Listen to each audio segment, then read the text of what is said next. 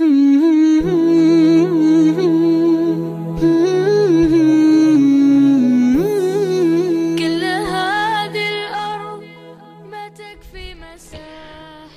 akan menyampaikan tentang bab yang keempat yang disampaikan oleh penulis buku, tingkatan-tingkatan penduduk surga.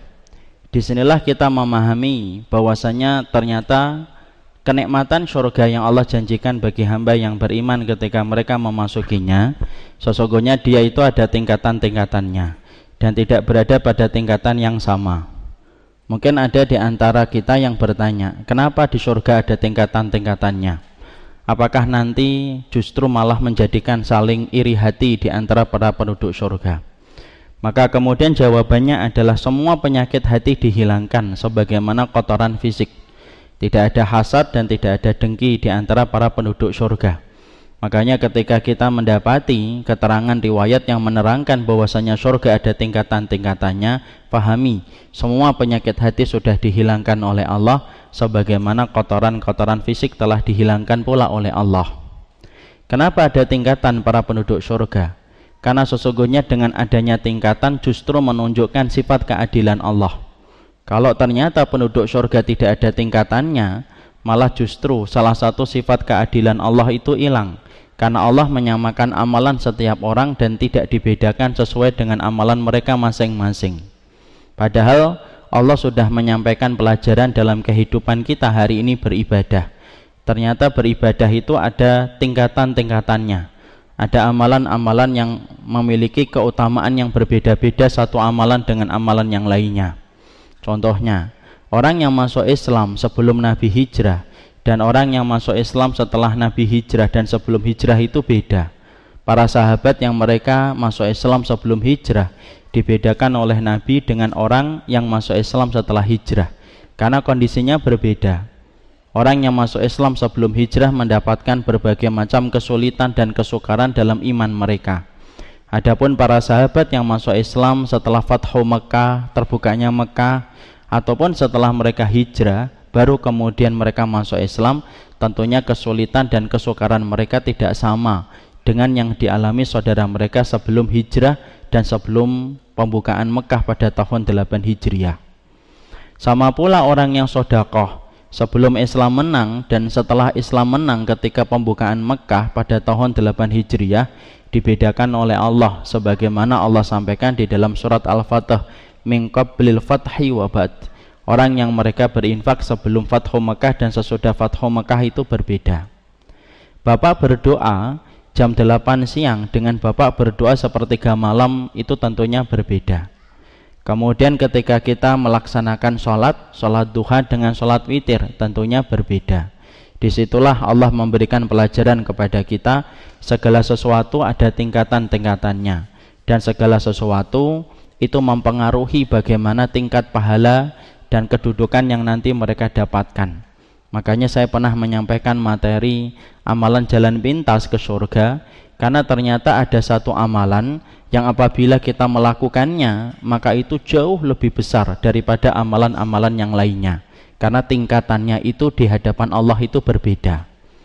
Makanya setan itu paling tidak suka kalau mendapati manusia beramal dengan amalan yang sifatnya itu jalan pintas yang mana amalan itu kedudukannya besar pahalanya di sisi Allah setan itu tidak suka. Makanya Imam Ibn Qayyim itu menerangkan setan itu ketika menyesatkan manusia itu ada enam metode. Satu disesatkan dengan syirik. Dua disesatkan dengan bid'ah. Tiga disesatkan dengan dosa-dosa besar. Empat disesatkan dengan dosa-dosa kecil. Lima disesatkan kita dengan perkara-perkara mubah yang berlebihan kalau lima ini ternyata tidak efektif untuk menyesatkan kita maka iblis itu menggunakan cara yang keenam. Disibukkan dengan amalan yang kecil supaya kita luput dari amalan yang besar. Kenapa? karena sesungguhnya setan tahu ada amalan yang utama di mana amalan itu akan menaikkan derajat mereka di sisi Allah itu begitu cepat. Makanya setan itu kalau sudah mulai putus asa menggoda manusia, maka dibiarkan manusia itu beramal, tapi dengan amalan yang kecil supaya dia luput dari amalan yang besar karena setan tahu amalan besar itu paling cepat memasukkan manusia itu ke surga. Nah, itulah amalan-amalan. Makanya analoginya sederhana. Sebagaimana seorang wanita ketika masak untuk suaminya. Kalau ada seorang wanita masak untuk suaminya, maka tentunya tidak semua masakan itu disukai oleh suaminya. Mungkin istrinya masak pecel, kemudian suaminya senang, tapi mungkin tidak terlalu senang dengan pecel. Mungkin istrinya masak gudeg, suaminya senang, tapi tidak terlalu senang dengan gudeg. Kemudian mungkin istrinya masak nasi goreng. Maka kemudian suaminya itu senang cuma tidak terlalu senang dengan gudeg. Habis masakannya. Cuma ternyata masakan-masakan itu tidak disukai dan tidak menjadi favorit bagi suaminya. Beda loh kalau ada seorang istri tahu suaminya suka rawon kemudian akhirnya membuat rawon untuk suaminya kira-kira suaminya beda atau tidak beda? Beda. Responnya itu beda. Makannya yang biasanya tidak nambah jadi nambah. Biasanya ketika cuma mengucapkan terima kasih ya kalau dibuatin sarapan itu kemudian ketika dibuatkan rawon sudah beda.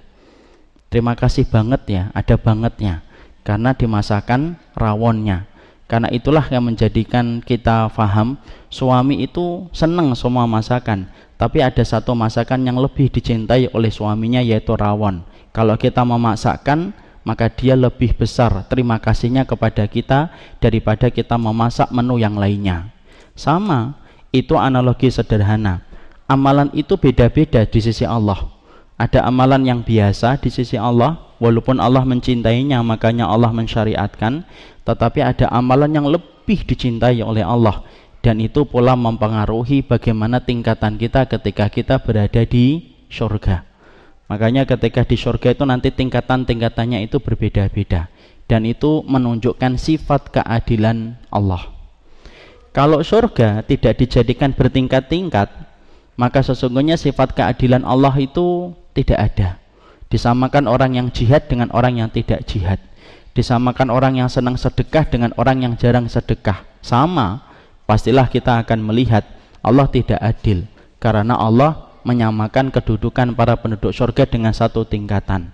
Tapi ketika kita mendapatkan riwayat Nabi mengatakan, kenapa penduduk surga dibuat tingkatan-tingkatan? Itu menunjukkan keadilan Allah bagi setiap amal yang dilakukan manusia. Makanya beramal-amal besar itu pengaruhnya besar di sisi Allah. Dan ada amal-amal yang tidak mampu ditandingi dengan amal-amal yang lainnya. Makanya fokus dengan amalan yang besar tanpa meremehkan amalan yang kecil itulah konsep hidup yang beriman jangan sampai kita sibuk dengan amalan kecil tetapi diluputkan dari amalan besar kita khawatir kalau kita disibukkan dengan amalan kecil tetapi kita luput dari amalan yang besar amalan kecil itu tidak terlalu memberatkan timbangan kebaikan kita dan kita khawatir akan dikalahkan dengan dosa-dosa kita yang menggunung tinggi setinggi langit. Waliyadzubillah. Oh